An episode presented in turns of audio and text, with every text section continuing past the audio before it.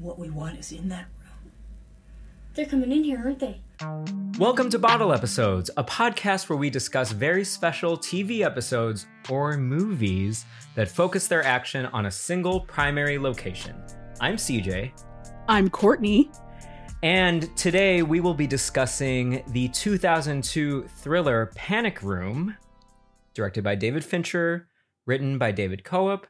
The bottle of the week is a brownstone on the Upper West Side of Manhattan. And this is what this movie is about. A mother and daughter trap themselves in a panic room to hide from burglars, but the burglars want what's in the panic room.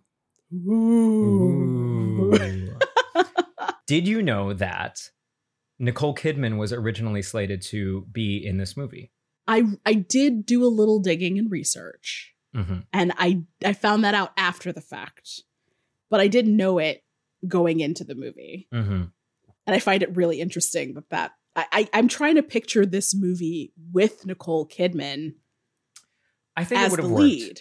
I think, it would have worked. It would it, it would have resulted in a completely different movie. David Fincher kind of Oh, yeah. speaks to that. He says that Nicole Kidman was going to bring this kind. she was going to make the role about grace and physicality. Mm-hmm. You know, very Nicole Kidman. Whereas Jodie Foster had kind of like you know this grounded, earthier, Mm. I guess, presence. And Yeah. so Kristen Stewart was cast as a foil to Nicole Kidman. So she was going to be like the tomboy, and there was going to be a lot more conflict between mother and daughter. wow. And when Jodie Foster came in at the last minute because Nicole Kidman, she suffered some kind of injury or like an injury that she Mm. sustained, I think, on Moulin Rouge was exacerbated by the time she got around to filming Panic Room. So she Oh, so wow. actually they they shot some scenes with her. Like she was in the movie and actually in the behind the scenes featurette on the DVD, there's that iconic shot where the camera's like twisting um, Yeah. as it sort of like stays fixed on her face and and, and Mhm. she's in the bed. They Yeah. shot that with Nicole Kidman. Really They wow. did. They did. So she was in it and then she had to like drop out. So once Jodie Foster swooped in, they sort of rewrote the dynamic so that mother and daughter were more similar to each other. Interesting. That makes sense. That makes sense because I I definitely feel like there was some caretaking that definitely happened. Like you can definitely feel like the fact that Jodie Foster is supposed to be playing a little bit more on the fragile side of things, Mhm. but I can definitely see that in a Nicole Kidman performance. I can understand that performance a little bit more as opposed to Jodie Foster, who I definitely feel would be like, "All right, where are my brass knuckles? Let's get to let's get to work on these dudes in my house. Forget Exactly. this panic room." right? Yeah. Yeah. She kind of Um, goes to that like Sigourney Weaver place a lot Oh, yeah. quicker than I Like think Nicole Kidman 60. would have. Yes. Yes. but I like the movie that we got. yeah. I love the movie that we got, and I love the performance that we got. And I'm kind of jumping all over the place here, but it's all related. I do find some of the characters cartoony and thinly drawn. Mhm. Jared Leto's character, I cannot Oh, yeah. stand. Those Cornrow realtors at the beginning, cannot stand. So there is kind of like this cartoon blockbuster vibe. And I honestly think that mother and daughter were going to be that cartoon, haha, Independence Day, Jurassic Park style of character dynamic until Mm. you know, we had this last minute switch out and Mm. Jodie Foster and Kristen Stewart kind of like played similarly to each other. What I'm getting at is I think it was a happy accident. I think that there was like a nuance and a um, kind of groundedness that was not Mhm. intended. Yeah, no, I would agree with that. I, I think that casting these two folks who feel very similar because they feel like a mother and daughter through and through. The whole time I watched it, all I could think was, are we sure they're not related or like distant cousins or something? Because they definitely feel like family when you're watching them on screen. I do want to say that I think that Forest Whitaker actually gives a little bit more of a nuanced performance than I was expecting. And then, of course, Jared Leto is going to Jared Leto. He's got cornrows. He's got an excuse to go big. Like, why wouldn't he? You know. But yeah, I, I, I'm, I'm, I'm really happy with the heart of this film. I'm really happy with, you know, what we get out of the two of them interacting with each other. It definitely feels like Jodie Foster has either tempered down she her impulses uh, in terms of, you know, at one point in time, I was this same kid. I am my daughter's mother for sure. Or possibly that that marriage that she was in was so trash that she definitely kind of ended up beating herself down a little bit. And that is where we find her at the start of this piece. And now she is back in a place where she's trying to find herself again. And she finds herself by the end of the film, I feel like. So uh, I know that took us all the way to the end of the movie, all the way through a little bit of a hero's journey there. But uh, I, I agree with you. I definitely think that that was a happy accident that we got out of that casting. It's a good good overview. Good overview we just did. I'm going to spit some fast facts at you. Tell me. So, uh, like I mentioned, written by David Koepp, who did Mm-hmm. Jurassic Park, Mission Impossible, Spider Man. So he's a huge heavy hitter. Huge. Busy man. Yeah. Uh, the movie was directed by David Fincher, one of my all time favorite directors. He did Seven, Fight Club, Girl with the Dragon Tattoo, Mindhunter, among many others. uh, the movie opened March 29th, 2002. My- It grossed $30 million opening weekend, stayed at number one for, I believe, two weeks, 96.4 million in the US and Canada. And its world gross was 197.1 million. So it did well. And it made back its Hmm. budget, of course. The budget was 48 million. okay. So yes, this is one of my all-time favorite movies to look at. To look at and just immerse yourself in. So Oh, yeah. aesthetically, I'm like, Mwah Beautiful. every frame of painting, truly. and Fincher is one of those like filmmakers, filmmakers. hmm He is. Yes. Yes. Absolutely. For me, and we will tease this out, I think the story is like so thin, Oh, yeah. Oh, yeah. 100. Yeah. Pa- No, paper thin. Simple. Simple, simple, simple. Yes. And it's a fine line because I applaud the simplicity, hmm right? This was the easiest summary that I've ever written for for these podcast episodes that we do. This, the plot was even simpler than some of the Friends episodes we've dissected. You know what I mean? Everything happens Wow. in like one or two sentences, and that's it. So I That's like the something. spareness. I love Yeah, the spareness. I'm not saying that they should have made it complicated with we should have seen Forest Whitaker at his panic room installation job plotting.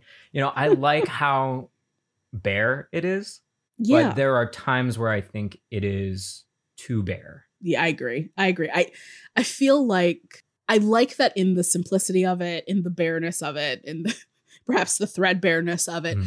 uh, we find clues. It, it leaves a lot of room for hints to drop, for people to kind of follow along without having to actually tell you anything. You just sort of experience it on screen. This might be controversial. I did get a little bit of perhaps maybe a Home Alone vibe from this movie. just like a little bit. There was just a moment where I was like, is this Home Alone for grown-ups? It's But, you hilarious know, because you're not alone in that. David Fincher said that that was a concern during production Oh, did he say that that? people would compare the film to Home Alone. Sorry, David. Whoops. But yeah, no, I I definitely had that thought of like, okay, the the goal here is just to get inside the house, to get this big pot of money that is somewhere in the house and surprise, it is inside the panic room. And and and I was like, okay, well, I feel like now there's room for these larger, broader characters. And we can talk about him either now or later, but Raoul definitely, as much as we were enjoying Jared Leto with his cornrows playing it big, Raoul felt like the most cartoonish.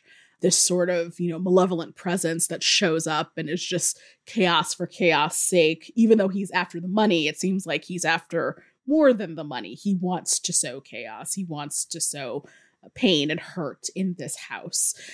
And so it just felt bigger, perhaps, than it needed to be, even though he was cool and calm and collected the whole time he was doing this, except for toward the end when he starts kind of flailing. But at the same time, it was just really interesting that we did not, as the audience, have to be directly told or fed anything. And I think the simplicity lent itself to that. It allowed us to pick up on clues throughout the film. So it was, uh, to your point, it was very much something that was both a pro and a con for this film. Right, right. I have more hot thoughts on Raoul. I do. Okay.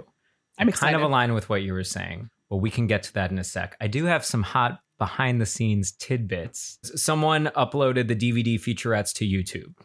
Nice. We love. Oh God, I miss featurettes. I miss. I oh my god. You would think that in this streaming world, featurettes would not have been left behind. I wouldn't mind if they were even hidden behind a paywall. yeah, You know what I mean? I'd be fine like, with that. You finish watching all of Search Party, you want Yeah. more, and it's like, hey, pay HBO two dollars to listen to this commentary from the showrunners. I would say hard yes, sign me up. CJ, I feel like you need to like immediately cut that from this podcast and then just go to HBO and be like, "Here's my Be great like, idea." Hello, I'm Now here to save the entire me. industry. Right.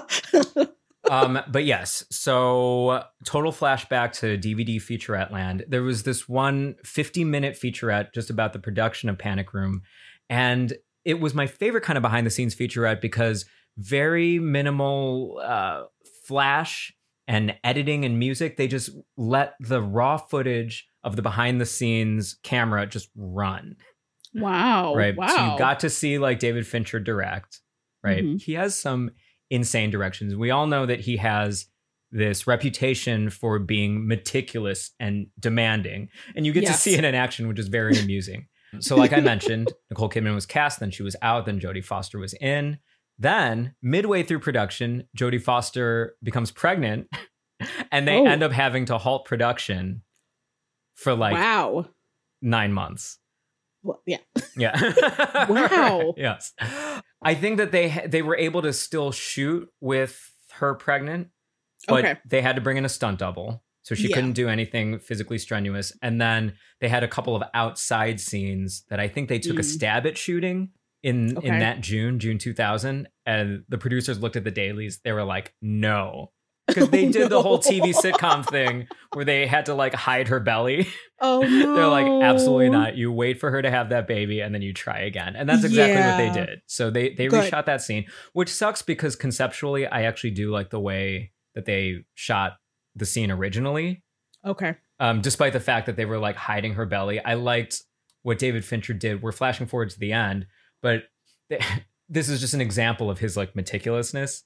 It ends on that park bench, Mhm. right? Yes. They have both actresses on that park bench, but they they have raised it up Mm. like eight feet so that they could get a specific shot of the skyline, the Manhattan skyline, right? Wow. And then they frame it in a really interesting way, and then they do this whole like dolly zoom sort of camera move. It looks really cool, and I don't exactly know why they couldn't replicate it for the reshoot, but they didn't. Yeah. Uh, They kept it a lot simpler. So, despite all of the obsessive pre-planning that David Fincher did, he he he pre-visualized the whole thing with like these animated storyboards. There were just as many monkey wrenches Yeah. that that sort of interrupted this production. So it was Wow. it was kind of like a wash. It it didn't seem like total chaos. It I I don't know that you would call it a troubled production, but it was not a Mhm. smooth production. yeah. any means. No. No. And in fact, Dwight Yoakam, who plays Raoul, Mhm. said that it was a little bit, he called it a method experience. Like they all, like cast and crew felt like they were trapped in the panic room in one Oh, never ending God. night. oh Um, my god. This movie is a production design feat. The production designer is named Arthur Max, and he built the entire four story brownstone and the surrounding buildings on a soundstage. So it's all fake. It's like Wow. rear window level scope that we're talking here. That's um, amazing. And he had to build it to withstand the weight of the cast and crew and equipment and also wow. construct movable walls and floors Wow. and ceilings to make room for the camera. But it's so good. Like it's so good. Like that feels like a house. Yeah. It it doesn't feel like thin walls on a soundstage. Mm-mm. Obviously, it's not because they had to build it to withstand everything, but it feels you feel the presence of that house. Um, I mean, we can say what we want to say about, you know, how much that house actually probably costs, but it is still amazing to see it and think this cavernous space for sure is too much for two people.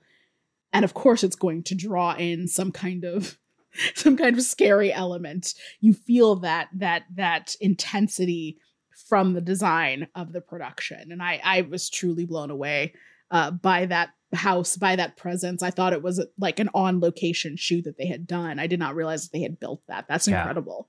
and they were able to sort of mishmash all of these details from actual brownstones that they loved. So, you know, the best tile, the best wall is like a, um, you know, an Upper West Side greatest hits of architecture, if you will. That property took 110 craftsmen 15 weeks to build the four-story set. Construction required over 150 tons of steel and half a million linear feet of lumber, and the total cost was six million. So an Oh, eighth so of the, the- budget. Right. So basically, how much it actually cost. right. in, in 2000, let's be Right, clear. In right. 2000, it cost 6 million. Oh my goodness gracious. Wow, that is really that is truly a feat. Like I I'm happy that they did it because it gets the effect that they want. Um it feels like and we can talk about this later, but it feels like a play when you're inside of that space. It feels Yeah. like you're just interacting with those few folks in that space and you're so immersed in that world that I guess I mean to be honest, I now that you say it, I can't really imagine it being done any other way. It would have to be done on a soundstage, Right, right. uh, in order for that to happen. and and doing it on a completely fabricated set of course allows for all those crazy trippy camera moves i love how back Mhm. then a lot of the reviews got hung up on is this self-indulgent do we need to be swooping the camera through coffee pot handles and and Yes. i'm like Yes, yeah, we do. well, suddenly we're talking about the necessity of things it's like we we d- sure when you play with technology there's there's this incessant need to have a justification for it Mm. which i Mhm. kind of get but i'm also like yeah i think it's okay to say that we want to do this because it's cool Yeah. which i know sounds like bad filmmaking but like let's just be honest sure there we can say that it makes things more claustrophobic and and okay here is a valid reason to do all those swoopy crazy camera moves Mhm. it does really build the suspense in a visceral way because It does. in these kinds of movies, the suspense totally depends on the geography. Because Mhm. when the camera swoops down the stairs instead Yeah. of cutting, then you're sort of timing, you're doing it automatically. You're saying, okay, Right. it takes that long to go up and down these stairs. So when Right. the big chase scene happens, you're like, okay, Yes. well, it would take me like 20 seconds to run up those stairs. And you just feel a lot more immersed and engaged. You know, it's Yeah. like your body is feeling the suspense. Absolutely. That is a really great point about it being geography that causes that suspense. But also, I mean, we're talking about a story that is about indulgence, right? We're talking about this man that has so much or had so much that he had to install in his own home this panic room where he still got to feel in control of everything, that God's eye view, where he can move, he can see through the walls, he can, you know, kind of squirrel his way around in that through that coffee pot handle. Like it makes sense that we would use these kinds of uh, camera moves in order to display that kind of excess within this home and also to give us access to that entire space as well. Right. So, you know, I, I feel like, you know, go nuts. Have a good time. Give us show us your fame your favorite camera tricks. Don't shy away. Like, Yeah. get into it. You make a really good point. I do think it is a movie about power and control and how both sides sort of cede power and control to the other side. And uh, Fincher sort of implicates us in that. You know, we Yes. feel the power and control. Right. Mhm. We feel like we have the God's eye view until we don't. Right. Right. Exactly right. And the last little nugget I'll share is that the film was shot in sequential order, which rarely, if ever, happens. The only other movie that I can recall where that happened was E.T., which Spielberg Oh. did to retain the uh, performances of the children. Yeah, that makes sense. Yeah. Here, you know, they did it just because, well, the set kind of gets destroyed by the end. Yeah, that makes sense. right. There's Um, no coming back from that sledgehammer. right. Yeah, Okay. that's impressive. Well, you want to go through it? Let's run. Let's run right through it. Let's go through it. Act one. Jodie Foster plays recently divorced Meg, who moves into a four story Upper West Side brownstone or townstone with her daughter Sarah, played by Kristen Stewart. The brownstone comes with a panic room, a concrete enforced shelter to be used in the event of a home invasion. That night, a trio of burglars, including Burnham, played by Forest Whitaker, Jr., Jared Leto, and Raoul, played by Dwight Yoakam, break into the house. Meg and Sarah lock themselves in the panic room. See how easy that was? Easy peasy. And yet that's like the first 30 minutes of the movie.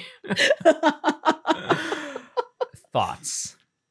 I really was surprised by my reaction to this film. Hmm. I think this fell into a category of I never watched this movie because I was too young when it came out. And so as a result, I, I knew of it. Like I knew that this might this felt like the beginning of Jodie Foster's like she had her brief taken moment uh, where she decided that she was going to be like an action hero a little bit. And i loved that. I loved that for her. I knew that that was like this was one of the first movies that really kind of showcased that range for her.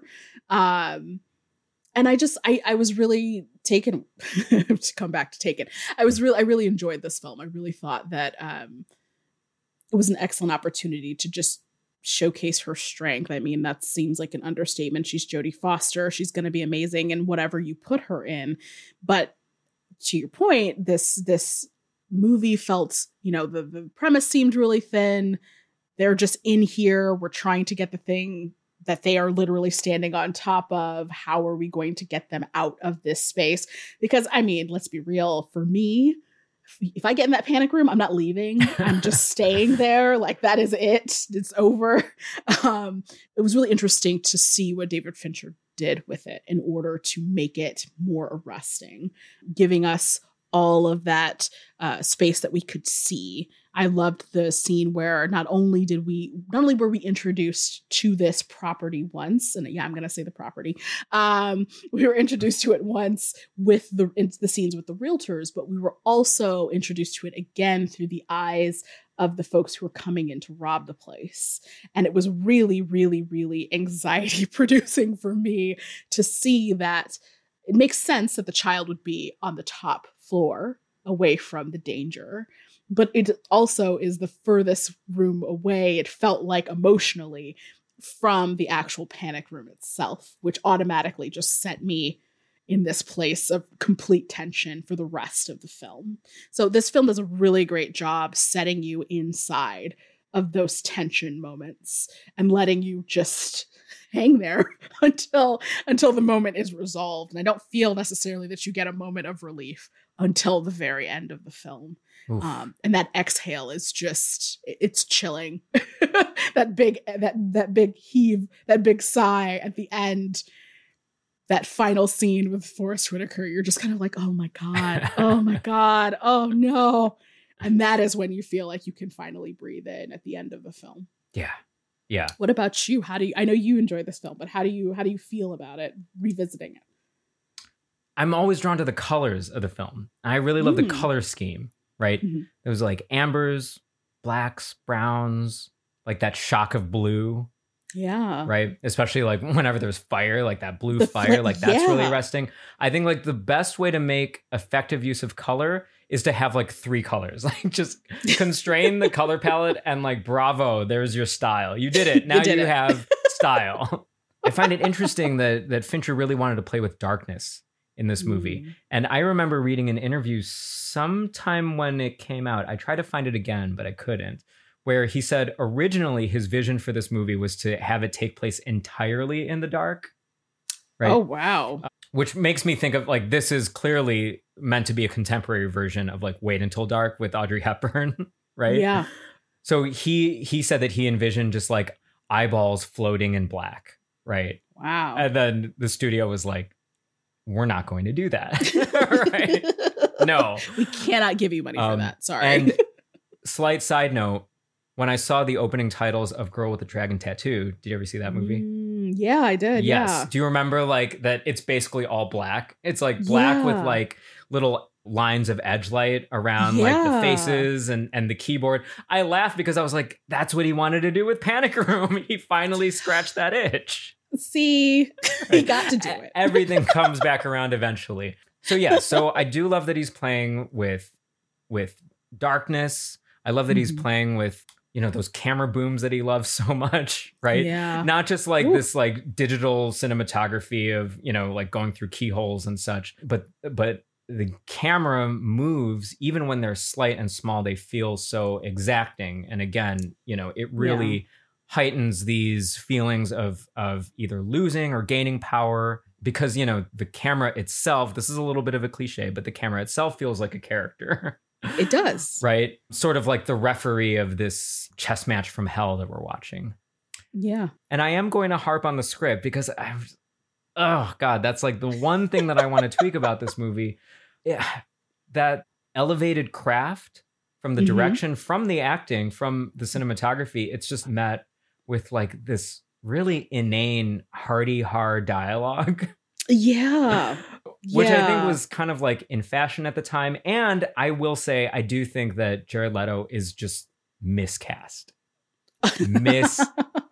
I think that he's like trying too hard to be this like sarcastic Chandler Bing type. And I will say this. Mm. Insofar as personalities can can either be in fashion or out of fashion, if you Yeah. take yourself back to that time, you know, sarcasm was like very much in vogue oh yeah. Right. Oh yeah. we were all trying to be Joss Whedon, Buffy, Right. Seinfeld. You know, Right. every everyone was was sort of like above it all. quippy banter, Yes, sarcasm. Yeah. And and as a culture, we're not really striving to that anymore. I mean, No. you know, there's some assholes in your life that are. There always will be, but as a culture, we're not really doing that. And so that really Yeah. stuck out to me. It was like the Nokia phone, Jared Leto's personality.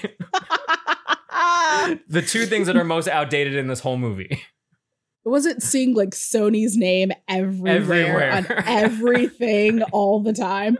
Um, I that's a okay. That's a hot take for me though Okay. with Jared Leto's casting because I will say this. Maybe it's just because I'm not necessarily enamored by Jared Leto that to me it feels appropriate. Like it feels like the same guy who was like, "Hey, I'm going to play the Joker and now I'm going to do all these weird pranks." Like that guy feels the same to me yes. in this. And maybe I'm letting that influence what I'm experiencing on screen. Yeah, I'm 100% letting that influence what I see on screen. Um but I don't know. I I I kind of I felt the whininess of it. But perhaps he was a little bit more in control than that character should have felt. Like there was I, think I get I think I understand where you're coming from. He felt a little bit more commanding than perhaps that character required I think him to be. he he executed the character in a way that was understandable, we'll say. Mhm. Because Yeah. what are the facts? He's a smarmy rich kid, Right. right? He feels like he's due his inheritance. He wants more than his Mm-hmm. Yep. share. So he's Yeah. just like a bratty rich kid. Yeah. And that's what we got. yeah. I think that there's a way to do that where you don't really want the character to like die. Mm-hmm. and and that when he gets shot in the face Yes, and gets he is shot in the face. deceased that you're Yeah. not like thank god Okay, enough of that. Enough Thank you. of you because the second that he dies it's like Yeah. A much better movie for me like it's, it's like I he almost in- wasn't I- in it. yes I just like breathed a sigh of relief you talked about breathing a sigh of relief all the way at the end. I breathed a sigh of relief midway through when I was like, oh my God, thank goodness. Um, okay, but we are getting a little ahead of ourselves. Yes, sorry. Um, so they lock themselves in the panic room. Da-da-da-da. Yes. Then, Act Two. Burnham informs Meg and Sarah that what the thieves want is inside the panic room. The thieves try to force them out by pumping gas into the panic room, but that tactic backfires literally when Meg sets the gas on fire, injuring Junior. Uh, after several botched attempts to send out distress calls, Meg and Sarah finally get the panic room's phone system to work. A call to the police proves fruitless because they are in a Hollywood thriller. So they call Sarah's father, Stephen, instead, but the thieves cut the phone line before Meg can relay a complete message. Junior mm-hmm. gives up on the robbery, and Raoul shoots him dead. Thank God. Stephen arrives and Burnham and Raoul take him hostage. Sarah goes into diabetic shock. She suffers a seizure. Burnham and Raoul trick Meg into thinking it's safe to exit the panic room to retrieve Sarah's medication. When she does so, Burnham and Raoul lock themselves in the panic room with Sarah, but not before Meg manages to throw Sarah's meds into the room just as the door closes, crushing Raoul's hand in the process. Mhm. I feel like this is a good time for me to share my thoughts about Raoul. Yeah, yeah. Let's talk about Raoul. Yeah. So, first, I love the fact to to flash back to Act One. I love the fact that the burglars were introduced when they break in. yes, I think that's so great. I you loved could that. totally actually. imagine a lesser movie, like I Yeah. mentioned before, cutting to them planning the heist, yes. blah blah blah blah blah. You know, Yes. while we see Jodie Foster and her daughter like checking out the place. No, Right. Okay, we are going to meet them at the break-in, and I think that that is Exactly. genius, brilliant move. Yes. Likewise, I thought that it was creepy that one of these characters is just like in a mask. Like, who's Yeah. this motherfucker?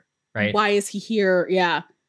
And I love that, you know, you mentioned he's there to sow chaos, right? Yes. He felt like one of those like absolute characters, right? Like the Mhm. Joker, Yeah. like Javier Bardem's character from No Country for Old Men, right? You're just like, oh, like I got Oh. bad vibes, bad, bad, Not bad good, yeah.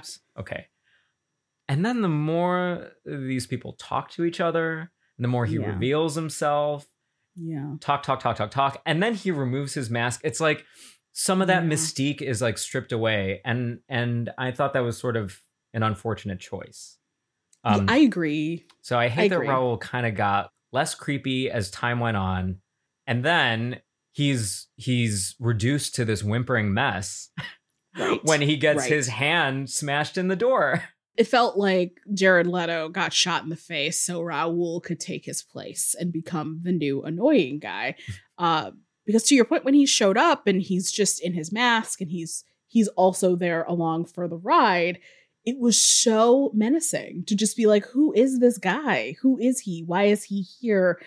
And it felt like he was going to serve some kind of higher purpose. Um, and I get like being the big boss, final big bad at the end of the movie. Yeah, of course, that makes sense. But I don't know. I expected him to be a little bit more diabolical in terms or intellectualized in terms of his chess moves Mhm. that he was making, as opposed to just being so straight up. Let's keep the gas going. Like let's just let's just do evil things for evil's sake. It did not feel like there was an actual purpose to underscore his Right. evil. I want to talk about two things. Maybe we'll talk about them in tandem. I don't know. Hmm. One is, well, okay, the umbrella topic is their motivation for breaking in. Okay. Right. I was very disappointed when I saw this back in 2002 Mhm. because all the trailers, all the commercials, and even the first act of the movie seemed to indicate that there was going to be some kind of big reveal. That yeah. I thought that there was going to be some kind of like great irony, right? Ah, like what yeah. they wanted was the daughter or Right. or that this was going to somehow involve either the ex-husband or the ex-husband's new wife. I don't know that making it a soap opera would have been better. So that's not I'm not saying like make it more interpersonal, but I thought that there was going to be a huge reveal and I was very disappointed when all they want is money. And that's kind of a Right. thing with me in general with movies. When all they want is money, I feel like it's too easy. And especially for a movie Right. like this, I'm like, you're building this up. And if it is just money, then just say it at the top. and be done And be with done. it. Yeah, yeah. I I agree with you on that because I definitely was like, oh man, I really want to know what is going to come out of this experience. Like, what what what is the thing that is motivating them beyond what has obviously been set up that there are a bunch of younger people in the family who are now arguing over this money and all that kind of stuff. I will say, just as a side note, uh, it took me a minute, but then hearing, remembering that uh, Jared Leto's character's name was Junior, I was like, oh, he was telling us the whole time that this guy was a member of the family. Right. That's brilliant. Um, but at the same time, I was expecting there to be some sort of double twist. Is this like a cousin who has come into the family and is trying to either set things to right or is acting on behalf of the state, the estate, or you know something is going on here beyond just Jared Leto hired these guys to help him Right. rob the place so he could get some more money. Like Right. I was, I'm, I'm with you. I thought there was going to be another reveal under all of this. Like, and, and, oh, that's it. Give me that Okay. heightened. Give me that new thing. Yeah. So, related to that, the second thing I want to talk about is the motivation for all three of the robbers. We don't Yeah. get one, Yeah. right? I mean, Uh, and tell me if I missed something. Okay, so Jared Leto, he he comes from a wealthy family. He you know he wants his share. I'm not really interested in his motivation. That's yeah, fine, Who cares? right? Whatever. Yeah. Um, who else? Raoul. He's a bus Mhm. driver. There's one mention of him being a bus driver. Yeah. Like, okay, sure. if you're an operator of mass transit, Right. That's motivation enough for me. like Listen, you you've seen the dues. worst- You've seen the worst of humanity. Right. Okay. I get it. I, I I understand a little bit I was like, you know where what? you're coming from. Get from. yours. Get yours. Why not? Um, Forest Whitaker, you know, he's he's Burnham is designed to be the most sympathetic of the three. We don't really get a motivation there, do we? Do you feel I like we need one? I don't necessarily feel like we need one, although I do think that they tried to make it clear that there's something related to a kid in his life. Like he wanted to provide a specific kind of life for his child.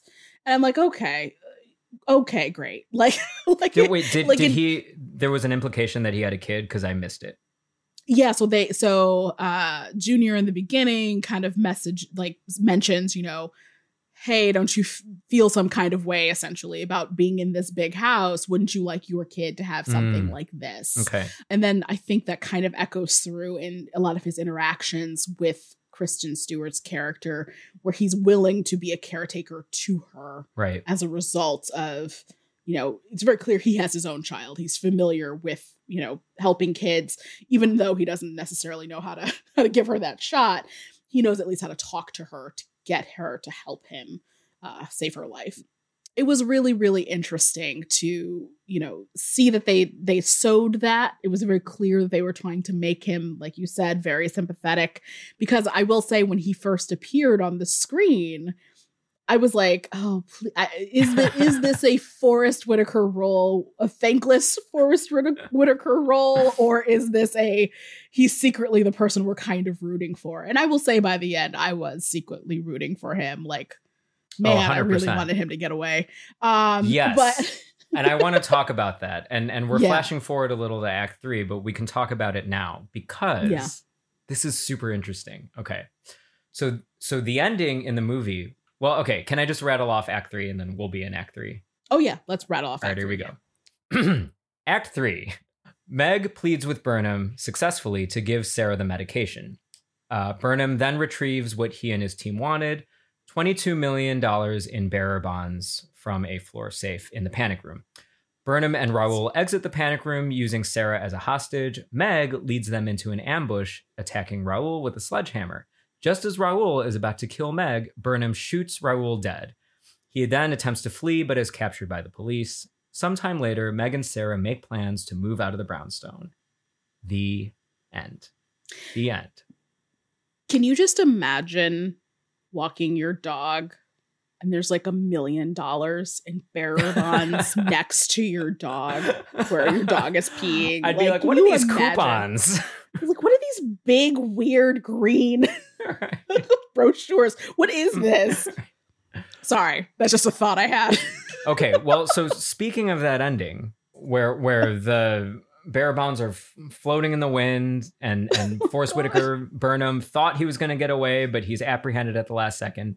That was the ending. That the ending that we got. That was screened for test audiences, and test Mm. audiences did not love it because they were like you and me. They were like, yeah I feel like he should get away. And in he fact, 100% it had been so long since I saw the movie that when I was watching it this week, I was like, oh, I hope he gets away. yeah And I was very Yeah. disappointed. So they couldn't go back and reshoot because it would have been too expensive, right? Because they, Oh, they broke down this no. four story brownstone, right? yeah So do you want to know what they did? what did they do They re edited the ending in Oh. order to make him less sympathetic. So I lied. The ending that we saw is not the ending that the focus group saw. The focus group saw an ending where he Oh. was somehow more sympathetic. So they try to cut back on it so we wouldn't feel as bad when Burnham gets caught. And obviously it didn't work because It did not both work. you and I are still like, I think that he should have gotten away. I also think my conspiracy theory helmet is on now. I think that they maybe removed a motivation for him because that was probably getting Ah, more into that family stuff yeah right? Maybe Yeah. maybe his kid had some kind of a condition or like there was some Illness, compelling yeah. need that he really needed that money. Because I do And think that that is like there. a weird detail to leave on the cutting room floor, right? yeah So I think the fact that like we never know why is because they're trying to to to curtail some of that audience sympathy that they've been building up. Uh they did not work it, It did not work. work. at all not even a little bit because i definitely had this moment of if he comes back because my my full expectation was when he left he was gone Yes. and it was going to be up to Jodie Foster to just resolve the problem. Right? Right. That was my understanding of where this movie was headed. But when he came back and he shot old boy in the head, I was like, if he does not get away, this this is anti-black. Um, that was my right. Hate crime. This is a hate crime. This is a hate crime. I do not appreciate. This is racist. Um, I think okay. I was- don't know how they would have been able to do this in a way that felt like succinct and true to the tone of the film, but I Mhm. could see some kind of like poetic justice sort of ending where he gets away, but he Right. finds out that the bearer bonds are like inauthentic. You know what I mean? So he doesn't. He gets away, but he doesn't get the money. I would have been fine Right. with that ending. I would have been fine if he didn't come back and then we get the scene of him letting go of the bonds Sure. and they blow away in the wind. That to me, okay, that's an earned ending. right. He didn't come back, he didn't help them, end of discussion. But in this case, like he saved old girl's life, he came back to get the guy. He made it very clear, like in the beginning, that his whole deal was I want to get into the panic room, I want to get the money, and I want to get gone. End of discussion. And so to me, it felt like he had done too much. Like he had almost too much of a journey himself for him to not be rewarded in some way Exactly. It just it didn't like I, I guess maybe his reward in this film is that he gets to keep his life like maybe that's the reward because he's the only one that comes out alive at the end from the three thieves I mean, in my head canon, Mhm. I feel like maybe Meg and Sarah testify at his sentencing. he gave her the medication. You know, he came back. He saved my life. That's the Character least they can do. Yeah. Right. listen the way they were chilling on that bench i don't know like it felt a little Right. too relaxed Okay. a little too we're looking for a new apartment now and it's all behind us like So that is a perfect segue to the epilogue yeah slash what this movie all means. Mhm. And I have trouble figuring that out. Yeah. When the movie ends, I feel like there's a so what quality to everything. Right? Like I'm confused as to whether there was even a character transformation. right? And and and I feel like we don't even know what these events meant in these characters' lives. It kind Mhm. of amounts to like a crazy story that happened in their lives. Like, hey, remember that Right. one time our townstone got broken into? That's wild, right? But I have This no clear indication. essay. Right, right, right. What happened to you over summer break? Like that's what it feels like. We don't get the sense that that mother and daughter are closer than they were before. They seem close already right right? right We don't get the sense that Meg has made peace with either her status as a divorcee, right? Like you made Yeah. a great point, which was like she seems fragile because she's on her own now. And then maybe we can surmise that, you know, she found that inner strength and now she's going to be okay, but we're not really given that indication. So like we have Right. to make up these character transformations in our heads and that annoys me. Right, right. It's like the thing we know about her at the start of the film is that she's a divorcee, and then when they walk into that panic room for the first time, she has this onset of claustrophobia. Mhm. And maybe maybe at the end of this film she's a little less claustrophobic i guess like that that's kind of Maybe. the transformation i feel i mean aside from her you know taking a sledgehammer to her six million dollar house but like at the same time it's just like okay what was what was all of this Well, what- about right. at the end of this film I feel like such an easy fix would have been to make her to make Sarah and Meg feel some type of way about home security, right? yeah Okay, so if they are, if either of them, we'll say Meg, if Meg is the kind of person who is obsessed with home security and personal safety, right? Mhm. Like she carries the mace, she carries the keys in her hands, right? Like she thinks Yeah. if she follows all of these precautions, if she gets the brownstone with the panic room, then she'll be safe and her daughter She'll will be be okay. safe, right? Mhm. And then through the events of the film, she learns that you can never be too safe.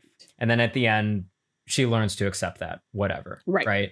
Or Right. she's someone who is lax about home security. And then she happens to buy this house that has a panic room, blah, Yeah. blah, blah, blah, blah. And now she learns to be, you know, more vigilant. Either would have been fine. And Mhm. either could have just been addressed at the top and then never mentioned again. I do think there is something key though in that fun fact that you brought up at the beginning where Nicole Kidman was the original casting choice and Kristen Stewart was the foil to her. They were at odds with each other. I in my head can see the scene on that bench meaning oh they've come together Right. as a result of this situation. I can see that clearly. That makes sense to me. And Right. these two, as a package deal together, can withstand a lot. And now they know that. They will be okay. But it doesn't necessarily work or feel that same way when we've got two sides of the same coin, you know? exactly. Like One like thousand these- percent.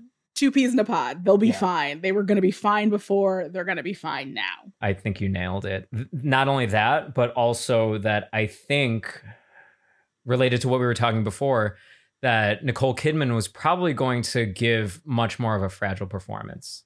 Yes. Right. That we would Yeah. have she would have played into Meg's helplessness so Oh, much yes. more than Jodie Oh, Foster yes. did. And I think that like David Fincher's obsessive pre-planning, I think really locked them into certain choices that they could not back out of. They were just forced to live with it.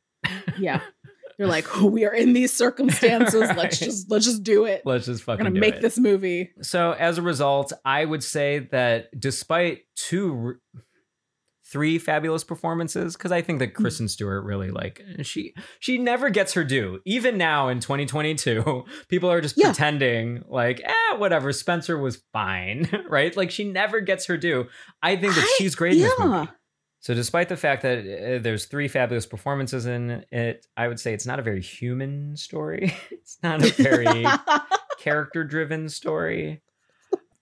I would say that that David Koepp and David Fincher see the characters as chess pieces and not really Yeah. people, and that while that's entertaining, it kind of leaves like this aftertaste of mediocrity um, when the credits Mm. roll. But again, a really gorgeous, engaging movie to look at and Yeah. just experience. this is 100% a movie my mom and i would go see at a matinee on a saturday with our snuck in snacks you know we would like eat our m&ms that we purchased next door at the walgreens right like this is 100% that kind of movie like it's really good to watch and just enjoy And I you know what? that it, Sorry, it- if I may. go ahead. that's really apropos that you put it into those terms of I would just watch this movie with a loved one and have fun with it with some popcorn because Fincher has been quoted as saying that he makes movies and films. Right? Like everyone makes fun of the distinction between like movies and films and like film is like the pretentious term, but he just leaned Yeah. right into it. He's like, "No, I make both. I make movies and films." And so one could guess which of his oeuvre he considers mm-hmm. films. yeah I would say Fight Club. yeah I would say Seven, probably. absolutely seven right. yes And then movies would be Girl with the Dragon Tattoo and Mhm. this one, right? yeah And and it was very intentional because I remember reading an interview where he said that he he he made this one so that it could just be like popular, right? So Yeah. they knew what they were doing. When the movie came out, it was a success for him and Foster financially, right? I think that it was like his highest grossing movie to date Wow. Okay. then in in 2002 and in then 2000, yeah. yeah, and then for her it was either the highest grossing or like second or third. So so mission Yeah. accomplished is my point. It it did what it needed to it do. did what it needed. It did what they wanted. However, Yeah. I will say that while it's a movie, I feel like it's so close to being a film. And that's my frustration with it. It's so that close. line. Yeah, It's that line. So close. It skirts that line and then it's like, never mind. like, listen, just get out the popcorn. It'll be right. And the last thing I want to talk about is it has many cinematic influences. Hmm. We mentioned Rear Window. Yes. We mentioned Wait Until Dark. yes. and it in turn influenced a number of movies including Oh. flight plan which jodie foster made two years a- after this one two or three years Yes. after it was released in 2005 it was the movie recommended for me on hulu after i finished watching this movie i was like why not i'll go for the extra credit so i watched this movie it is there were so many choices where the director is like trying to do fincher stuff Oh no. I will say Foster's character is a lot more fully fleshed out. Okay. Um, despite there being so many similarities between Panic Room and Flight Plan, Mhm. Jodie Foster once again plays a woman trapped in a small location, this time a plane, and she's fighting for her daughter. Right? Of course. Of course So- she is. But I, I feel like I understand why she wanted to do a very similar movie. She basically was was looking for a redo in some ways Yeah. because character wise, Flight Plan is a much better movie for her. It's just Right. like a more terrible script. Like it's Yes. a, it's a bad, awful, no Oh, good, terrible script. Oh no. Ringing endorsement. yes. Uh, so watch it sometime. And then and then another movie that I would argue Panic Room influenced in a good way because I enjoyed it was Don't Breathe in 2016 with Dylan Minnette. I'm not familiar with this. Okay, so Dylan Minnette from 13 Reasons Why, he Oh, yes. plays one of three burglars who attempt to break into a house, but twist, the homeowner is batshit crazy. Oh. and ends up like putting them through the longest night. And he's also blind, which I think is interesting. Oh. So that gives him the advantage of, you know, trapping them in a dark basement. And like Ah. he knows the lay of the land, he knows the chessboard, and they don't. Interesting. So it's it's a really really cool horror movie, and they even have a similar shot, a a setting of the chessboard shot where Mhm. while that trio of burglars is breaking into the house, we get all of these swoopy shots setting Yeah. up the house so that you understand the geography. And I was like, oh, that's very Cool. panic room. Final thoughts? I guess I, I had this thought of because I didn't actually realize, like, I knew it was the early 2000s that this had come out. I was really curious to, you know, think about the reception of it, considering that, you know, it's a film set in New York, early 2000s. Um, how much of the reception of it was likely, you know, part of that was a response to 9 11. And then the other thought that I had was just in terms of those opening credits where we have all of the buildings rising up out of the concrete jungle and we've got you know this very claustrophobic feeling um, of the city closing in on an individual and how that very last scene is them out in in a park so it's a little bit more of a natural setting I, I guess I'm thinking just in terms of what what is what is I'm still trying to wrap my brain around what does what does it all mean I know. I think that you are literally like this. I, this sounds like a transcript of my inner monologue. yeah Okay, so a number of things. You asked about initial reception at the time. I think Mhm. that this got such good reviews because it was right place, right time. I think Yeah. that we were all feeling some type of way after 9 11, right? yeah And I think that there was a lot of chatter about personal safety, yeah about urban threat.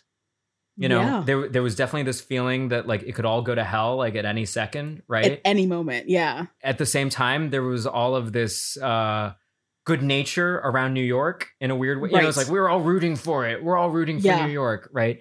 And so I think that that allowed people to really connect a lot of dots about this movie and ascribe to it certain underlying meanings that Yes. that they might not have if the movie came out in 2008 or 2015. Yeah. Yeah. Right. And and and I just you know, I, I think that the film is enough of a blank canvas, like you were saying, that Right. people can just see what they want, feel what they want, experience whatever it is that they need to experience, and then leave that theater thinking that, Right. yeah, this really connected to me. Another thing that a lot of reviews talked about was this idea of home surveillance, which is just comical to me, mm. right?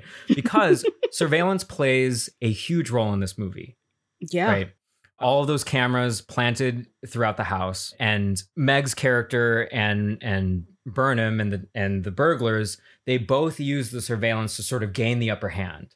But we're not really saying anything about surveillance. And the reason it makes me laugh Right. is because these days everybody and their mother has a ring doorbell. Okay. so I love how like at the time people were like, wow, you're on camera all the time. And this movie so really like makes us ruminate on that. And now today it's like, yeah, too much. So Like, yeah.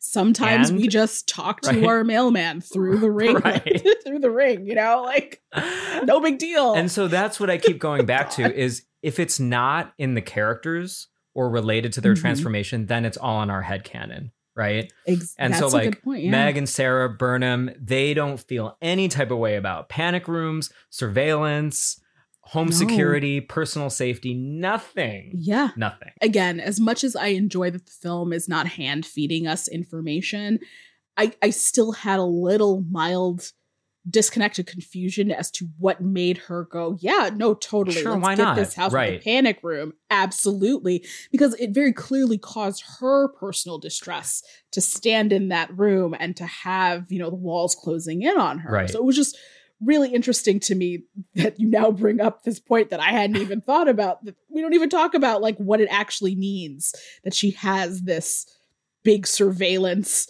system in her house. Right. Like what does that even Yeah, mean? it's like if she felt so uneasy, then why did she make that decision? Right? Why was it just to spite that Steven okay? because it was an expensive property, or was it to Yeah. protect Sarah? We don't know. So, how full would Panic Room make your bottle, Courtney? Oh man.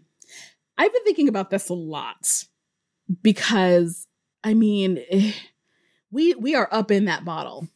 We do not leave that. We leave it. We we enter into it. We stay for so much of the film and then eventually we leave it. So for that alone, I'm going to give this a B Hmm. like a solid B because they do such a good job. And I know, I know, I, I get hung up on this. Maybe this is the point at which you take a drink, you know, dear listener, take a drink. Uh, the loving attention to detail paid to the bottle is something that I genuinely appreciated. I do think, though, your point about it being a movie and not a film and how close it gets to a film prevents me from getting to a territory I think I'm gonna give it a B. Like I, I really I enjoyed it. I had a really good time watching it. Um, even though now as we're talking through it and we're breaking it down, I have more questions, I think, than answers. But again, if I was at my family reunion and we were searching around for a film to watch on TV and this came on, we would have a great time yelling at the screen. I'm just saying. I think I feel similar, if not identical, to you. We're gonna do grades this time, like Entertainment Weekly. Like we're a couple Yes. Entertainment Weekly critics. I love it. Listen. Talk about it to flashback to 2002. I'm feeling it. I would say I'm torn between B plus and B. I would say B plus only because Okay. yes, there are all of these missed opportunities with the script, but it really is just like based on sheer performance and directorial craft. I mean, like I got to give props. I would say that if it was just like standard television style directing, this would probably get like a B minus from me. But it is Yeah. because of like that sheer meticulousness of craft that I just I love. My eyeballs just love drinking it in. We'll say Yeah. a solid B plus.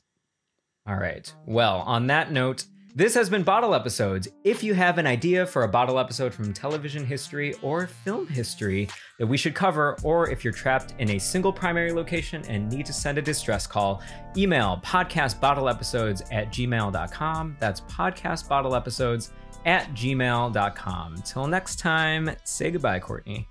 Goodbye, everybody. Bye bye.